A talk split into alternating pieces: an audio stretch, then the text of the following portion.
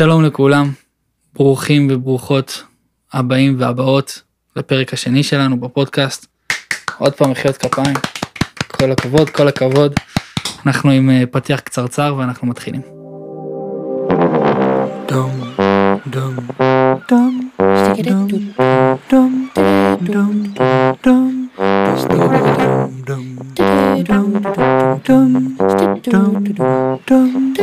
דום, נחזור ללב. שלום לכולם, שלום אהרון, מה שלומך? טוב, תודה, טוב, תודה, מה שלומך? אתה כחל. ברוך השם, הכל מצוין, מרגיש טוב. מה אתה אומר דרך אגב על המוזיקות בהתחלה ובסוף? קרדיט מלא לקלו מיוזיקס, לווי מדיה. לא יאומן. לא יאומן. לא יאומן. היה מה זה כיף ל- לעשות את שני הדברים הקטנטנים האלה, וכמה שזה יצא פשוט כזה, ו... ופרטים בקטנה בקטנה, זה היה לי ממש כיף לעשות את, ה... מוזיקה שמחזירה ללב. את הדבר הזה, כן, הכי פשוט, הכי קולע. אמ, אז היום בפרק שלנו, השם של הפרק הוא חרדות או לא להיות. אמ, וככה, מה שאנחנו בעצם הולכים לדבר עליו, ככה אם זה לא נתתי רמז מספיק אה, גדול, אנחנו נדבר על חרדה בכללי. אמ, וזה ככה נושא שממש, ככה עוד לפני נראה לי שהחלטנו שאנחנו עושים פודקאסט, זה היה לי משהו שנורא רציתי לשאול אותך עליו, ושנורא בא לי גם אה, לדבר עליו. אמ, כי זה פוגש אותי עכשיו בחיים שלי מכל כך הרבה זוויות שונות, אני אפרט, אמ, אבל קודם כל אני אתחיל עם ה... לספר על המפגש הראשוני שלי ככה עם, אה, עם חרדה, וזה היה ככה בצעירותי לפני חמש שנים, שזה לפי דעתי די מאוחר בגיל אה, ככה 20 ו-24, חברה שהייתה, שהייתה לי, חברה ראשונה, ולא חברה ראשונה, כאילו, חברה שהייתה לי שיצאתי את התקופה. וככה היא כזה התחלנו לצאת והיא אמרה לי כן רק שתדע שאני על ציפרלקס ואני חרדתית ושתהיה מודע לעניין. ואני מבחינתי היה הכל טוב כאילו זה לא אמור לשנות בכלל שום דבר ואני בכלל לא, לא יודע מה זה אומר וזורמים והכל והכל כיף. אמ, ואז ככה זה כזה נתן לי ככה הצצה לעולם להבין שוואלה יש אנשים שכל יום בשבילם לקום בבוקר זה להתמודד עם המון המון קשיים וככה להיות ממש במלחמה עם החיים ובעיקר מלחמה עם ה mind.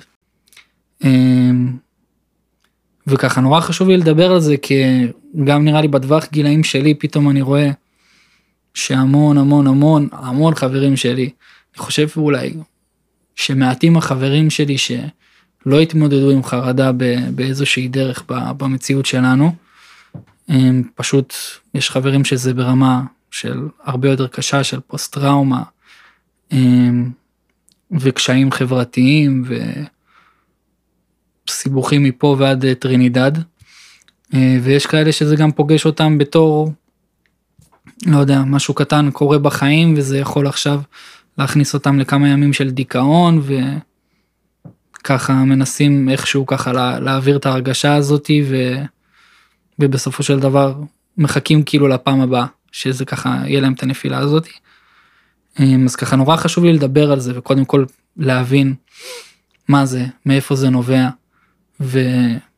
ומה עושים בנידון, ככה אם אנחנו פה רוצים לתת פתרון באמת לכל דבר בחיים, זה משהו שנורא חשוב לי לשים עליו את האצבע וככה לפתוח איתך במיוחד שאני יודע שגם עבר עליך המון דברים בחיים ואני רואה אותה, אותך איך אתה מתנהל עם כל דבר בחיים עם הרבה אהבה ותשוקה ו- וכיף אז אני אשמח ככה לפתוח איתך את העניין. אה, אני רק אגיד על עצמי שאף פעם אני חושב, דבר ראשון זה לא היה נראה לי, מבחינתי אמרתי גם שהיה לי מקומות שהייתי הרבה במחשבות ו... והרבה אכילת ראשים. אמרתי לעצמי שלא משנה מה, אני אף פעם לא מגדיר לעצמי שאני בחרדה, כי כבר אמרתי אם אני מכניס את המילה הזאת לעצמי לראש, אני בורא את המציאות הזאת אצלי בגוף וב... וב mind ומפה זה רק יכול להתגלגל ולהיות באמת אה, כדור שלג מאוד מאוד גדול ומפואר. אז uh, תמיד היה לי ככה מקומות שהייתי יכול ככה למצוא את עצמי במאבקים ונוסע ברכבת עם הראש להרבה הרבה מקומות. Um, ובעזרת השם ככה יצא לי שזה באמת לא גדל למשהו ש, שאני מגדיר את עצמי כבן אדם חרדתי ואני באמת נולדתי ובזכות ההורים שלי גם וכל מהלך חיי אני מאוד באהבה וקבלה. אז אחרי שחפרתי ככה יופי יופי יופי אמ, נשמח לשאול אותך דבר ראשון על באמת שתשתף אולי מהחוויה האישית שלך על חרדה איך זה פגש אותך. ומה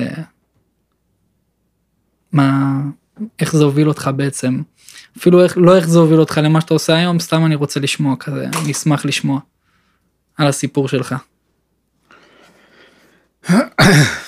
אוקיי okay, אז uh, תודה על הפתיח. באהבה חפרתי הרבה או שזה uh, דיברת מעולה yes. דיברת את האמת שלך. אני לא מבין בהרבה או מעט. אמ, כשאני מסתכל אחורה, אז אני זוכר את החרדות שלי מאז שאני זוכר את עצמי. אה, גדלתי בבתי יתומים, אה, בבתי ילדים בקיבוץ גנוסר, ופשוט מאוד שמה זה ככה זה הרגיש, כי היו עוזבים אותנו המבוגרים. כן, אני גם. רק שבבית יתומים שמעתי שיש גם מבוגר אחראי. אז שם לא היה. ילדים מגדלים ילדים. ואני זוכר את זה בתור ממש, אה, יש לי זיכרונות אפילו בתור ממש תינוק שוכב ונכנס לטלף, ואני זוכר שאני כזה כרוך בתוך השמיכה ואני לא יכול לזוז. ופשוט מאוד אני זוכר את זה, ואני זוכר את, ה... את החרדות שהיו לי את המתחים האלה, כי בתור ילד, אני מאוד התקשיתי לישון כל החיים. לא ישנתי יחסית הרבה ביחס לרוב האנשים. וגם זה היה מאוד מלחיץ אותי, כי זה להיות לבד, כי היה אז הרבה יותר חושך, זאת אומרת, היה פחות אור, הכל היה כזה שדות מסביב, אנשים הלכו אז עם נשקים, זה היה אחרי יום כיפור, ו... ועוד לפני זה, ומין תחושה כזאת של חוסר אונים. והחוסר אונים הזה גורם למין תחושה מאוד אה, לא נעימה שהחיים לא בידיים שלי. והרבה מחשבות והרבה דברים, אז זה מגיל מאוד מאוד צעיר, כבר חוויתי את זה בכל מיני צורות, במיוחד בדרך חיים שחייתי. אה, להגיע הביתה, כבר אז שמותר לנו ללכת הביתה, לבית משעה 4 עד שעה 8, אז לפעמים ההורים לא היו בבית, וואו, אני זוכר כזה גם כן, מה עושים עכשיו? ילד קטן. אז כאילו על פניו זה מסגרת קיבוצית וכולם והכל בסדר, אבל אני זוכר את זה שהיה לנו תקופות שאני זוכר שהרגשתי שאני צריך למצוא את המענה. זה דרך אגב מאוד עזר לי בדרך, בדיעבד לאורך השנים. זכרתי את המצוקה הזאת והפכתי את זה לטכניקה. אתה אומר שאפילו גם בילדות בדברים הכי קטנים האלה שהיית צריך להיות לבד בבית כמה שעות זכרת שאתה נכנס לסוג של מצוקה? כן, ילד מאוד קטן שהוא נמצא לבד, אז mm-hmm, כן. הייתי הולך לסבתא או למשהו, למישהו בשביל לא להישאר לבד. וכשקצת התבגרתי אז כמובן זה לא היה בעיה.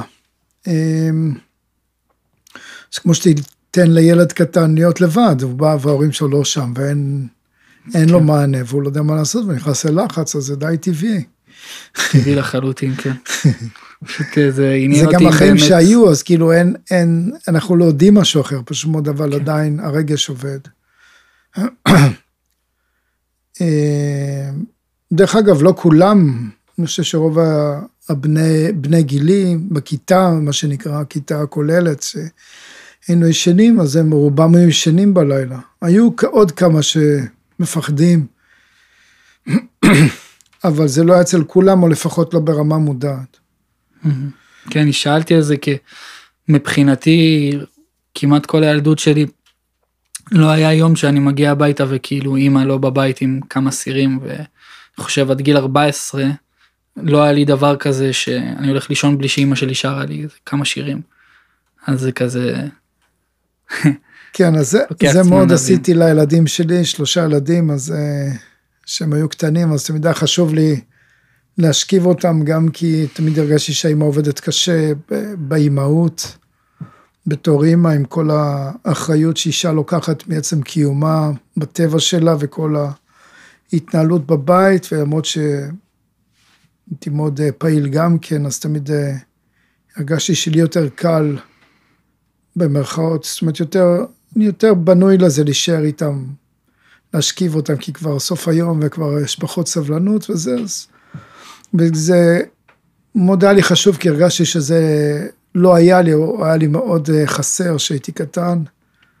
אז אה, זה היתרון שהורים, אז אתה יכול, מה שלא, לך, מה שלא עשה לי טוב, כי אני מסתכל על ההורות שהייתה, שהיא בעיניי הייתה מאוד אה, לא, לא מושקעת בצורה של הבנה, לא הייתה אז את ההבנה, היה אז יחסית איזשהו דרך חיים מאוד מסוימת בקיבוץ, אבל אף פעם לא הרגשתי שזה בא ממקום לא טוב, אז אני רק יכול להגיד דברים טובים על ההורים שלי. אה, לצערי שניהם זיכרונם לברכה. זיכרונם לברכה. אני מרגיש הרבה בזכותם, זה איפה שאני היום, ותמיד אני אזכיר אותם בהמשך בכל מיני צורות. ואני זוכר שאז חרדות יותר, הגעתי עוד פעם לחרדה אה, בקרבות, אני זוכר, באיזה תקופה. אה, בלבנון, ששם זה היה אה, חרדות של אה, הישרדות. זה נ... ובכלל הרגשתי תמיד שאני חרדתי בחיים, אחרי שאימא שלי נפטרה מסרטן, עופרה לופן לפני 32 שנה, אז נכנסתי כזה לחרדות גם על זה שפתאום איבדתי את הביטחון, למרות שהייתי בן 24, הרגשתי ככה שפתאום איבדתי את הביטחון.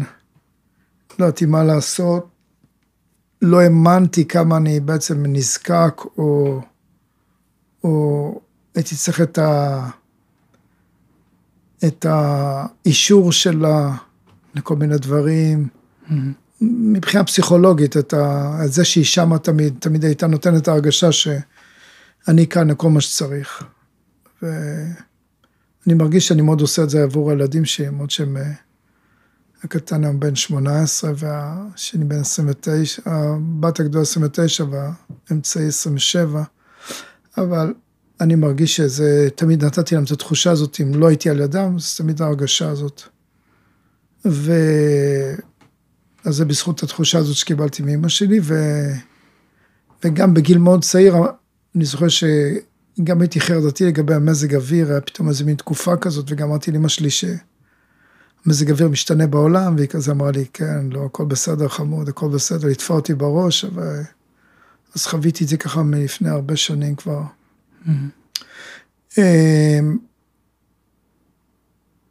כשהייתי בחרדות הגדולות, זה היה אחרי שאימא שנפטרה, וכזה התחיל להתערבב לי גם הדברים שעברתי בשירות, וגם בצבא, וגם אה, בכלל מסרטן, מה יהיה, אם אני גם יקרה לי, ו... זה היה קוקטייל חרדתי חזק. כן, ממש ממש של חרדות ודיכאונות, ו... ו... והיו כבר שני ילדים קטנים, וזה היה מאוד מאוד קשה, וממש הרגשתי שאני מאבד את זה, נפשית, כאילו אני ממש הייתי בסרטים. ואני זוכר שהלכתי בהתחלה לרופא משפחה, לרופא בקיבוץ, ו... אמרתי לו ששמעתי שיש מילה כזאת חרדה, או שאמרתי לו שמאוד מפחד, אני מרגיש שאני הולך, כאילו משהו, אני מרגיש שאני הולך למות. זאת הייתה הרגשה שלי, והוא חייך אליי ואמר לי, זה בסדר, יש לך חרדות. זו פעם ראשונה שמעתי את המושג הזה. והוא אומר לי, זה בסדר, רוב האנשים שאתה רואה פה בקיבוץ המוחים הם על, הם על כדורים, כאילו, כאילו הכל בסדר, אבל הם כולם... בשנייה הראשונה גם מאוד שמחתי. איך לא ידעת? ברוך הבא למועדון. מאוד שמחתי לדעת ש... שאולי אני אהיה בסדר, ושאולי אני לא לבד בעולם ממה שהוא מרגיש, אבל אז לא היה מושג כזה, היום אם למישהו אין חרדות על מה נדבר איתו. אבל אז להגיד חרדות, זה אפשר לאשפז בבית חולים, לבית משוגעים, מה שנקרא, או לחולי נפש, או אשפוז כלשהו, זה היה נראה לי דבר מאוד מאוד מפחיד, וגם אה, איך אני אצא מהתדמית הזאת, וכן הלאה וכן הלאה, לפחות בהסתכלות אז. היום נראה לי מדי פעם לאשפז את עצמי בללכת לנוח, זה יכול להיות נחמד, אבל uh, בחרתי דרך אחרת לנוח, אז זה בסדר. Uh, פשוט יצאו לי לא מעט אנשים במהלך השנים, אתה יודע, שהגיעו אליי שהיו באשפוזים, ולאט לאט למדו איך אה, לדאוג לחמצן שלהם, לאנרגיה שלהם, ולהפוך את זה להצלחה, ו... כל פעם אם יש להם איזשהו קושי, הם יודעים מה לעשות. אז, אה, אז זה בעולם החרדות שלי, אז חרדות ככה, הגעתי לרמות מאוד מאוד גבוהות, ואז שלמדתי לצאת מזה, וזה מאוד עניין אותי גם, למה אנחנו מגיעים בכלל למציאות כזאת. ונראה לי גם שרוב האנשים שאני מכיר, פחות או יותר אנחנו נמצאים בחרדה כזאת או אחרת, או מתח כזה או אחר, וזה מאוד עניין אותי, ובניתי את כל העולם הזה, שזה בעצם, קודם כל אני יודע להסביר למה אנחנו בחרדה, ולמה זה אמור ללכת ולגדול, mm. לפי איך שאנחנו תופסים את המציאות, ואיך ניתן להפוך את זה, ובזכות החרדה בעצם להיות מאוד מאושרים ושלמים, ועד שבכלל לא מרגישים כלום, או לפעמים, אבל זה לרוב נובע מדברים טובים, mm-hmm. כי אז זה בעצם עושה לנו אנחנו יכולים לעשות סדר עם זה, אני תכף יכול לתת דוגמאות. כן, אני אשמח לפני שאנחנו באמת רצים ומתחילים לעשות אה, סדר, סדר בדברים. אמ, אני אפשר להיכנס אה, לאינטרנט רגע ובאמת אה, לחפש הגדרה מילולית לחרדה, אבל אני מוצא ככה שכל פעם שאני רוצה להעמיק למשהו, שאתה נותן לי את הנקודת מבט שלך, ונראה לי גם בשביל זה אנחנו פה, אז זה ככה נותן לי עוד איזה, פותח לי נקודת הסתכלות ממש מעניינת. אז אני אשמח שככה אנחנו אומרים את המילה חרדה, כאילו מה, איך אתה רואה את זה, איך אתה מגדיר את הדבר הזה. טוב, אז אה, בתורת ההתייחסות שפיתחתי, אז אני אסביר בהבנה שלי מה זה חרדה, ממה זה נובע, ואיך ניתן להפוך את זה לאהבה ולהרגשה טובה. אה, מעבר לזה שאני שנים עוזר לאנשים חרדות ודיכאונות, אה, ראית את זה עם אמא, עם התהליך שהיא עברה? ראיתי את זה עם אמא, וגם האמת שבמפגש זום האחרון שהיה לנו, אמ, יש בכורה, אני יכול להגיד את השם, אני לא יודע מי... בוא נשאר בעילום שם. בעילום שם. בעילום שם, כן. אז אה, שהיא ככה, היא שיתפה את הסיפור האישי שלה ומה שהיא עברה. אמ, ואני הכרתי אותה קצת לפני ואת הסיפור לא הכרתי, והיא דיברה על אשפוזים פסיכוטיים והתקפים מטורפים וניתוקים מהגוף ושהיא הייתה מרגישה שכל איבר שלה נמצא בפלנטה אחרת. והיום כאילו היא, היא מדברת ואני אומר בואנה יש פה בן אדם כאילו אינטליגנט ומשדר מה זה אור היא מפיצה אור בכמויות היסטריות וזה היה מטורף בשבילי להגיד וואלה אפשר מכל נקודה לא משנה כמה התהום עמוק עמוקה או עמוק תהום עמוק נכון? כן, זה... עברית אמרתי, אה, עברית שפה קשה. אבל הנקודה, כן, הנקודה עברה שהיא מדהימה ווואו. כן, אז זה דוגמה של חרדות הכי קיצוניות בערך שיש, כי זה היה מ... מאישה שבעצם לא יודעת לזהות את עצמה, וכל פעם שהלכה לאיזה אבחון, אז אמרו לה שאין מה לעשות איתה לרוב פעם מצב כזה קיצוני. ואני עבדתי איתה הרבה על קודם כל לבנות לה את הזהות, ושהיא תוכל להתחבר לגוף, כי היא לא הייתה כמעט, כמעט כל הזמן הייתה מנותקת מהגוף, שתכף אני אסביר, זה, זה חרדות, מה שנקרא האקסטרה, אקסטרה לארג'. זה נראה לי יכול להפחיד את המאזינים, כאילו ניכנס פה לפרטים, אבל כן. נדבר על חרדה יחסית של אנשים שהם אה, לא מגיעים לנקודות כאלה בשלב הזה, בשביל שזה לא יהפך להיות פה גם, אה, אנחנו נזמין את, אה, כמובן, את במקרה הזה קוראים לה שני, כי היא חלק פה והיא תשמח לשתף, והיא גם תגיע בשלב אה, אה, עוד כמה סשנים, היא גם תגיע ותספר את הסיפור שלה, וגם שאנשים יבינו כאילו וואו. אז זה, זה נקרא חרדות כאילו ממש ברמות אה, מאוד מאוד קשות, שהבן אדם לא מזהה את עצמו ואת המציאות וזה. אז בואו נדבר כרגע על, על חרדות יותר קיומיות, חרדות.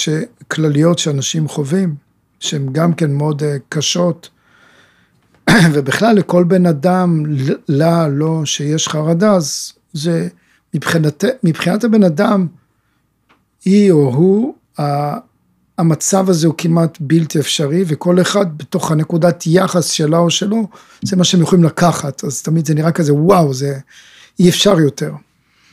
גם זה יכול להיות מזה שאיבדת את העיפרון, וזה יכול להיות גם מ...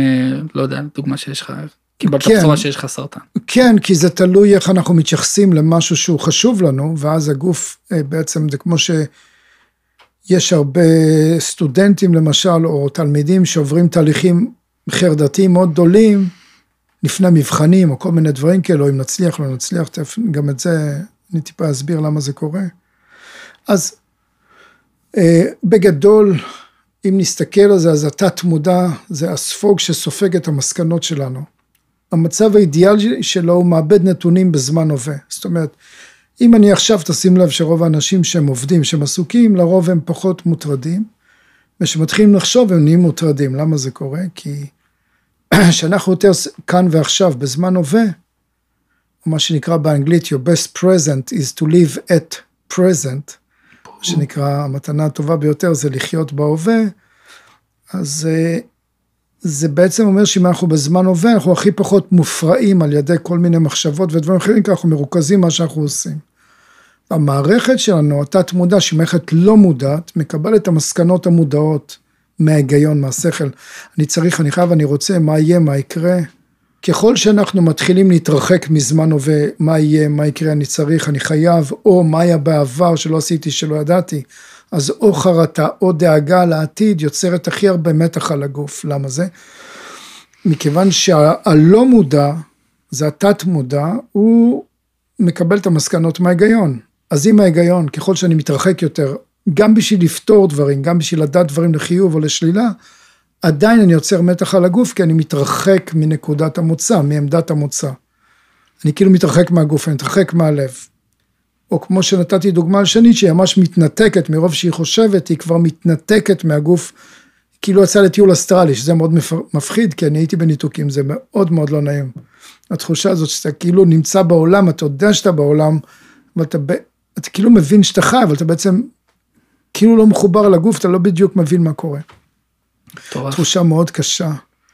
ו... היה לי חלימות בעבר ואולי אני יכול קצת זה? להבין מה זה אומר. היה לי חלימות, אני לא יודע אם אה, כזה שאתה... כן, זה דומה, זה דומה כזה. לזה, mm-hmm. אבל זה אתה במציאות, אתה ערני וזה קורה. מטורף. ו... אז זהו, אז זה נקרא שהרחקנו מאוד. אז בגדול, שמלמדים אותנו למשל לדעת, או הרבה אנשים שהם באים אליי, שאני טוען שהם סובלים מעודף שכל, אני קורא לזה, שהם יכולים בעצם אה, חשיבה שכלתנית, הם יכולים לחשוב מאוד מהר. אז ככה המתח עליהם גם יותר גדול, אז ככל שהם חכמים יותר, ככה הבעיה גדולה יותר, שזה אומר, שלימדו אותנו בעצם לחשוב ולפתח את החשיבה, ואז אנחנו, ככל שנדע יותר, יהיה לנו יותר. אתה מכיר את המושג הזה? לגמרי. ככל שנבין יותר, יהיה לנו יותר, ככל שנדע יותר, ככל שנצליח יותר, ככל ש... ככל ש...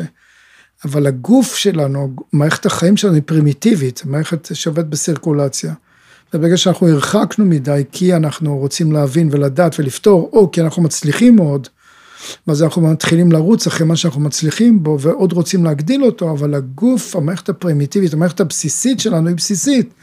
אם אנחנו לא יודעים לחזור ולנשום ולהחזיר את האנרגיה שלנו, ולצאת החוצה ולתדלק את הגוף ולצאת החוצה, אז אותנו לימדו לצאת, לא לימדו אותנו לחזור. ולכן אנחנו אמורים להיות בחרדה מעצם קיומנו, איך שלימדו אותנו את הבית ספר, או בכלל איך לתפוס את המציאות. אני רגע... אשמח אולי שאתה באמת על הנקודה הזאת, אם אתה יכול עוד טיפה גם בשבילי אה, לגעת, להרחיב בזה עוד טיפה, כי זה באמת מה שאני נפגש איתו, שאני אה, רואה למשל, נותן את הדוגמה הכי קלאסית, שיכול להיות, אה, בגלל שאני בא נגיד מעולם המוזיקה, שהמוזיקאים עם האינטלקט הכי מטורף, והכי מוכשרים, והכי, הכי הכי הכי שיכול להיות מכל הבחינות, אה, אז עדיין עם כל זה שהמוח ברמה כזאת מפותחת וגם הם מגיעים ל, אה, ליצירות כאלה מטורפות, אז הדיכאון וחרדה יכולים להשתלט ולאכול אה, ברגע ובעצם אין את הכלי ל... להתמודד עם זה למרות החוכמה הגדולה ונתתי סתם דוגמה על מוזיקה אבל באמת בכל תחום בחיים אני פוגש הרבה אנשים שהחוכמה כל כך גדולה וכאילו מבחינה שכלתנית מסתכלים כאילו אני לא מתקרב ל, לרמת טירוף הזאתי, אה, ועדיין נורא קשה להם אה, להיות אפילו בשלום עם עצמם. זאת הסיבה, יכול... מכיוון שהשלום עם עצמנו הוא שלום פשוט, הוא שלום פרימיטיבי, שזה נקרא רק להיות כאן ועכשיו עם מה שאני. אוקיי, אז למשל בזכות אבא שלי למדתי, אה, בני לופון, זיכרונו לברכה, להיות שמח בחלקי, אני מאוד פיתחתי את הדרך הזאת, וזה בעצם מה שככה אני לומד להשתחרר מחרדות, או בכלל למנוע חרדות, או, או מה טוב בחרדות, שגם תכף נבין, או תשאל אותי, תזכיר לי לש... אה, לדבר על זה, למה זה. חרדה נוצרת ומה טוב בזה. מצד שני, אם אנחנו לא יודעים מה לעשות, אז כמובן זה גם לא טוב לנו בכלל. אה, ברמת הסנסורים, למה בעצם אנחנו אמורים להיות בחרדה ולמה זה בא להגן עלינו, אבל למה אם אנחנו לא יודעים לשחרר מזה, אז עודף חרדה גם יוצא לנו הרבה קורטיזול, מה שנקרא את ההורמון של הסטרס, של המתח, וזה גם יכול להביא מחלות וגם יכול במצבים קיצוניים להיות אה, מסוכן לחיים שלנו וגם מאוד אה, מחליש את המערכות ולא בריא לנו תרתי משמע. אז מתח זה דבר טוב, ואם לא יודעים איך להתנהל איתו, הוא ממש לא טוב. זאת אומרת שאנחנו אמורים, אה, סתם לצורך המשוואה, אם אנחנו ניקח חיה, נשים אותה בבית, למשל חתול, אז הוא יותר רגוע, הוא לא חייב לצוד את האוכל שלו, כי ייתנו לו אוכל בבית. מצד שני, אתה תראה ישר שהוא ישמין וזה, כי הוא לא במתח, הוא לא חייב לצוד. אז המתח חשוב בחיים, כי אם אין לנו בשביל מה לחיות, או אנשים שיצאו לפנסיה לפני הרבה שנים, היום הרבה יותר מודעים לזה. הם בעצם היו מתחילים להתפרק, לא הבינו למה, כי התרגלת כל החיים לקום כל בוקר ולעשות משהו, פתאום אמרת, לא, אני כבר הגעתי, אני יכול לנוח. ואז הגוף מתחיל לאבד את זה, כי זה מערכת ש... שחוזרת על עצמה כל הזמן, כל העולם, הטבע, כל היום יהיה יום, כל הלילה יהיה לילה, והכל כאן חוזר חלילה, הכל כאן במחזוריות, ופתאום הבן אדם הפסיק את המחזוריות של העבודה, של ההתעסקות, של ה... ואז הוא כאילו מבחינתו נח, נחה. אבל בעצם הם הפסיקו את המסגרת חיים שלהם, ואז לאט לאט החיים הולכים, משתחררים מהם.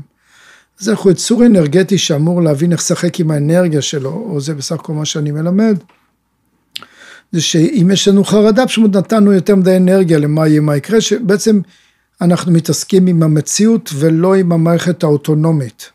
אנחנו מגיעים למציאות אוטואימונית, שאנחנו בעצם במאבק עם עצמנו, ואז נוצר בסוף חוסר הלימה, נוצר בעצם סוג של עודף הגזמה, שזה נקרא חרדה, שאנחנו overreacting, אנחנו עוד יותר דואגים מה יהיה, מה יקרה, מה יקרה, מה יהיה, ונבין למה זה קורה, כי המערכת השכלתנית, חמשת החושים, ההיגיון שלנו, שדרכו למדנו ללמוד, לימדו אותנו, שהכי חשוב זה שנדע מה יהיה. והגוף, ברגע שהוא לא יודע מה יהיה, הוא נכנס לחרדה, בסדר? כי המערכת mm-hmm. של לדעת מה יהיה, זה מערכת שהיא מערכת שכלתנית, מערכת של חוקים. והיא תפקידה זה בסך הכל לחבר אותנו למציאות. אבל לא תפקידה למצוא את הפתרונות, זאת אומרת אי אפשר לחשוב בצורה שכלתנית, אבל הפתרונות נמצאים במערכת הלא מודעת, שזה בזיכרון, שזה במידע הפנימי. ואנחנו עם המערכת המודעת יכולים לשלוף את המידע. שבן אדם נמצא בחרדה, הוא מאוד מתקשה לשלוף את המידע שלאט לאט נהפך להיות המידע הבסיסי, שפתאום אנשים מרגישים שאת הדברים הבסיסיים ביותר הם מתקשים לעשות, וכל דבר נהיה נורא קשה כי מערכת ההיגיון, מה יהיה, מה יקרה, אני לא יודעת, אני לא יודע, נכנסה לכזה overreacting שבעצם אנחנו מאבדים לכאורה את, ה, את מי שאנחנו, את הדברים הפשוטים. ואז כל פעולה נהפכת להיות כמעט בלתי אפשרית. הגוף שלנו בעצם שומר עלינו שהוא מייצר חרדה, ואני אתן דוגמה. איך קוראים לה, אימובילאי, איך קוראים לדבר הזה שמצפצף בכביש שנוסעים? נראה לי שקלעת בול. מה זה? אני חושב שקלעת בול.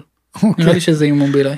סליחה, אם לא אז עשינו לא פה פרסום מטורף לחברת אימובילאי עכשיו שולחים לנו וואי, פה וואי. הצעות אה, ספונסרים עניינים בלאגן. זה אותו רעיון כמו חרדה, מה זה, מה זה, דרך אגב דבר גאוני.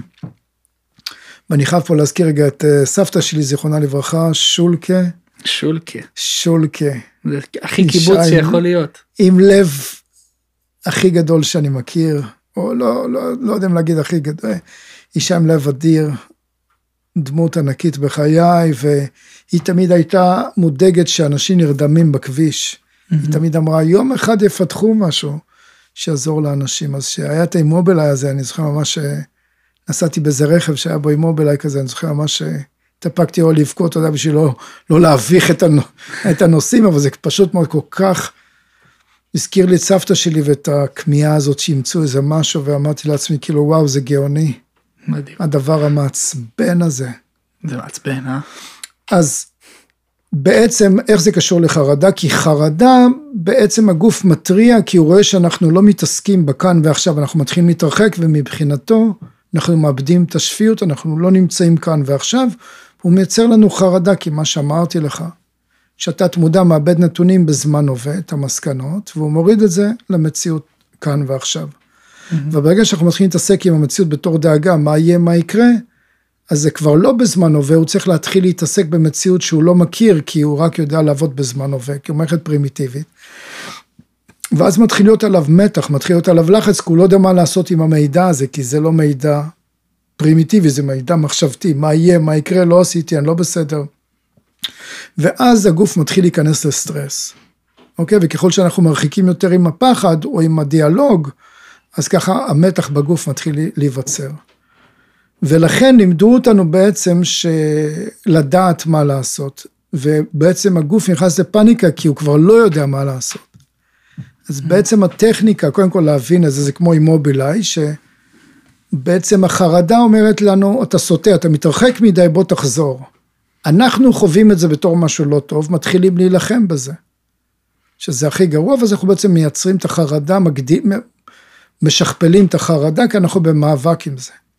אבל אם אנחנו נלמד, כמו שאתה קצת מכיר את הטכניקות, בסך הכל להבין שיש איזה משהו שהדאיג אותי, או שעזר לי להיזהר ממשהו, או שאני מגזים, או שאני מייצר כל מיני סרטים בראש, ואני מתרחק מהלב, מה שנקרא, ואז נוצרת חרדה שזה כמו עם מובילאי, הוא מתחיל לצפצף, הוא אומר, אם אתה מרגיש קצת לא טוב, סימן שאתה מתרחק מה, מהחוף, אתה מתרחק מהבסיס שלך, תחזור.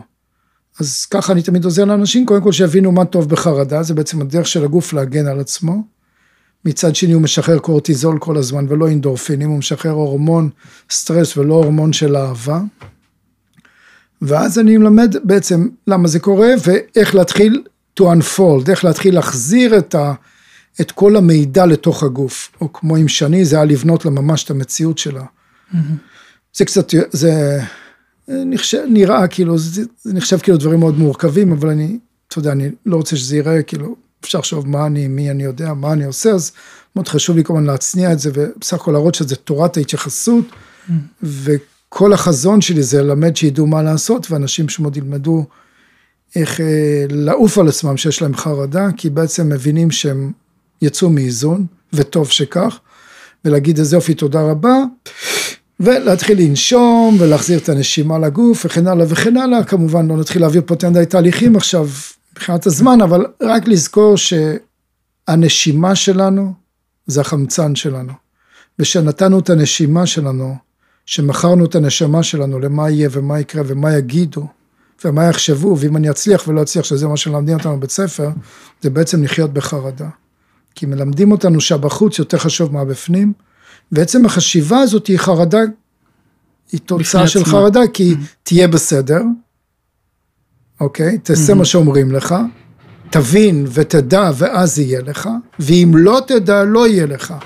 זה חרדה. אבל אם אתה רוצה ללמוד איך ללמוד, שיישאר לך בזיכרון, תשים לב, תכניס את הבן אדם לחוויה, כי זה כמובן הבית ספר שאני בונה, מה שנקרא We live energy, שבעצם אנחנו חיים אנרגיה, ואז אנשים ילמדו מתוך חוויה, ואז תראה שאנשים גם יזכרו ישר את הדברים, כי הזיכרון עובד מחוויה. גם הגוף לא יהיה בסטרס, וגם אנשים לא ירצו לעזוב את הבית ספר, כאילו יצטרך בכוח לשחרר אותם משם. הם פשוט לא ירצו לעזוב את הלימוד, כי הלימוד יהיה חווייתי ו, וגם המוח שלנו אה, קולט ככה, איך שאם מבינים קצת איך התת מודע עובד, אז ככה הוא יודע איך לשמור בזיכרון את המידע שאנחנו רוצים ללמוד אותו. ואז החוויה היא גם כיפית, בדיוק ההפך מהפחדות. אבל לא משנה, לא ניכנס לזה יותר מדי כן. עכשיו, אז זה בעצם בית ספר שאנחנו נלמד איך, ההפך מחרדה, חרדה זה משהו חיצוני שזה לא בידיים שלי, ואז אנחנו לימדו אותנו, זה נקרא להתמודד ולהילחם. כן, אני בדיוק, אנחנו... אה, תוך כדי השיחה תמיד עלה לי לראש כזה, שכל פעם שאני מדבר איתך, ובהתחלה שהיינו מדברים, תמיד הייתי אומר אני מתמודד, אני מתמודד, אני מתמודד, וכל פעם עשית לי, מה אתה? אתה מתמודד או שאתה, או שאתה עושה, או שאתה כבר, או שאתה מקבל. או שאתה מקבל. אז אם אתה זה אחד מקבל, השיעורים הכי חזקים, אני חושב. ובאמת. אה, גם, תוך כדי גם שדיברת, עלה לי קול שאנחנו כאילו מדברים פה על דברים מאוד מאוד גדולים, ואני חושב שבאמת כל היופי בדבר הזה, שככה אתה נותן את ה... את ה... אתה מפשט את זה להכי הכי פשוט, וכמו שאמרת, ועכשיו אני נותן פה closure מטורף, שאנחנו יוצאים מהלב, ובעצם אנחנו ככה כמו האימובילאי הזה, שאנחנו ככה מאבדים את הכיוון, אז תמיד יש לנו את האופציה בצורה הכי פרימיטיבית, לבחור לחזור, לחזור בחזרה ללב, ובשביל זה אנחנו פה. אמ, וככה זה באמת מתחיל מה... בשבילי ומה שלימדת אותי, שאם אני מגדיר לעצמי שהחמצן זה הדבר שהכי חשוב לי, ולחזור להיות בלב שלי זה תמיד הדבר שהכי חשוב לי, אז החרדה זה באמת יכול להיות רק, ככה- רק ככה כלי כדי תמיד להתכוונן ותמיד להיות בדרך למטרה.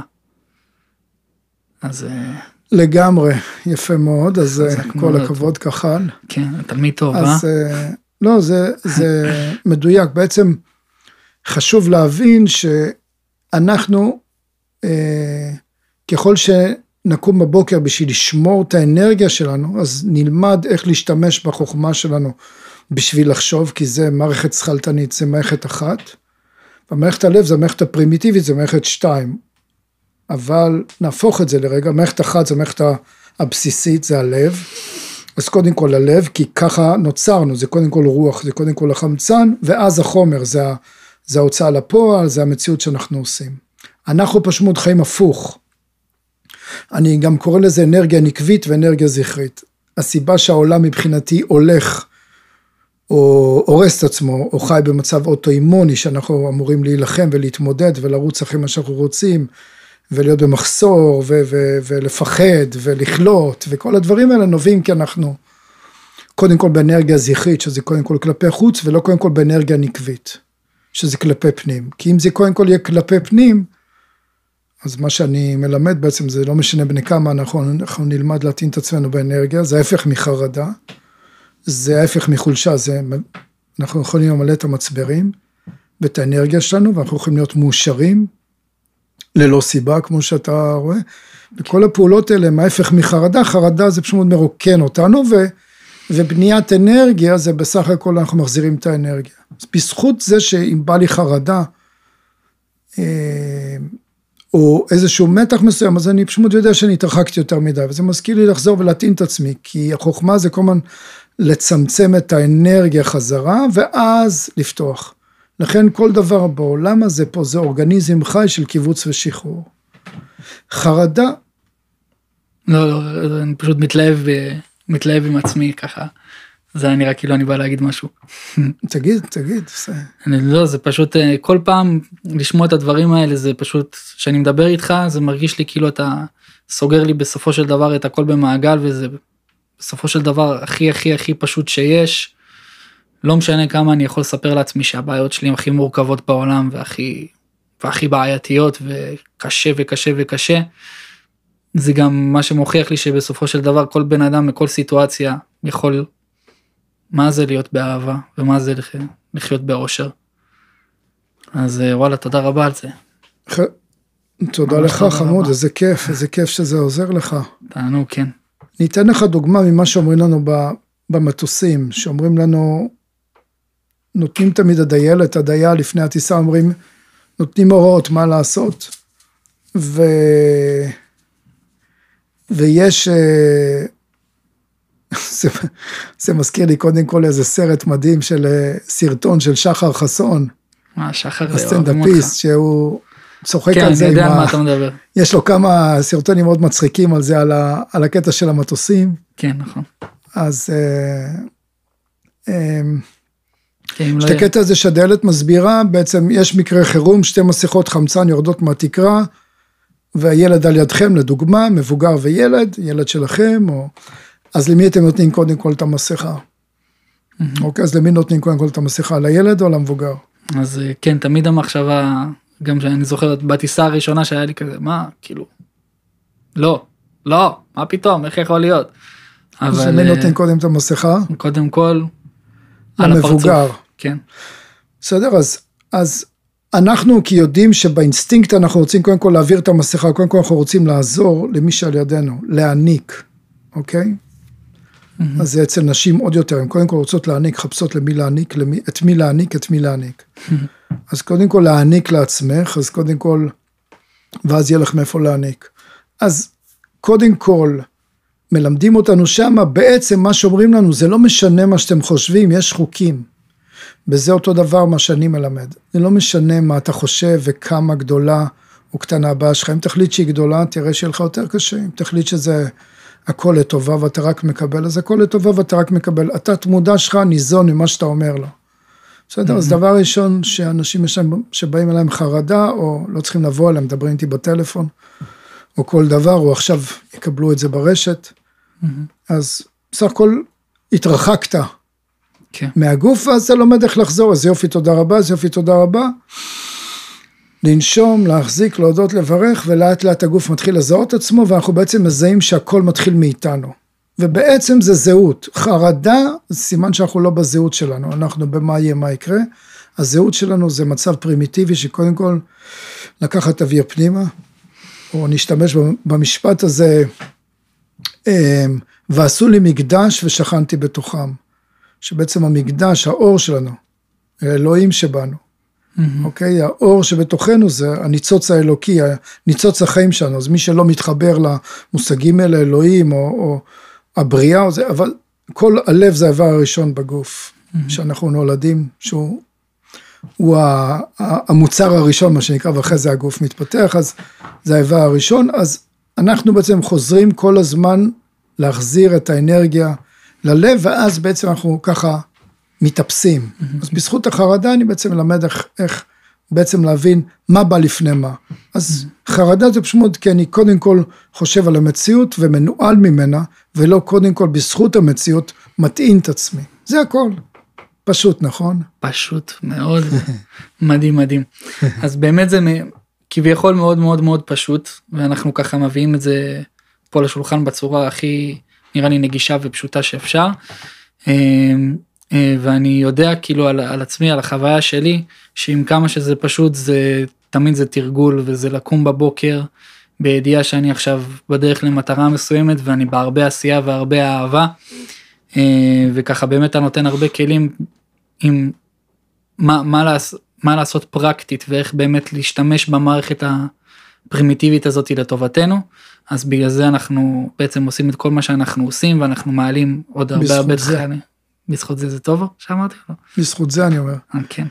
אז אה, אנחנו ככה דואגים אנחנו נעלה עוד הרבה הרבה תכנים וככה בנימה הזאת אני גם רוצה להגיד שקיבלנו השבוע אה, הרבה הרבה פניות מהרבה אנשים והרבה חברים וככה שממש התלהבו מכל הדבר הזה ואני מזמין אתכם ככה מי שיש לו שאלות תפדלו שלחו אנחנו זמינים 24/7 אה, אם זה בפייסבוק אם זה בוואטסאפים עניינים הכל יפורסם לכם. אז אה, נראה לי אפשר לסגור אה, אפשר לסגור פה. מאחל לכם שהחמצן כן, שלכם. זה נושא אינסופי אז לגמרי. אני עשיתי הכי הכי הכי לתמצת את זה ככה ב... תענוג תענוג היה לשבת פה תודה רבה אהרון. תודה רבה לך. נאחל לנו שהחמצן קודם כל באמת. לתת לעצמנו ואחר כך החוצה לעולם. לגמרי, קודם כל פנימה. קודם כל פנימה. ואז החוצה. לגמרי. אז ממש תודה רבה אהרון. תודה רבה לך. אנחנו נתראים בפרק הבא. תודה.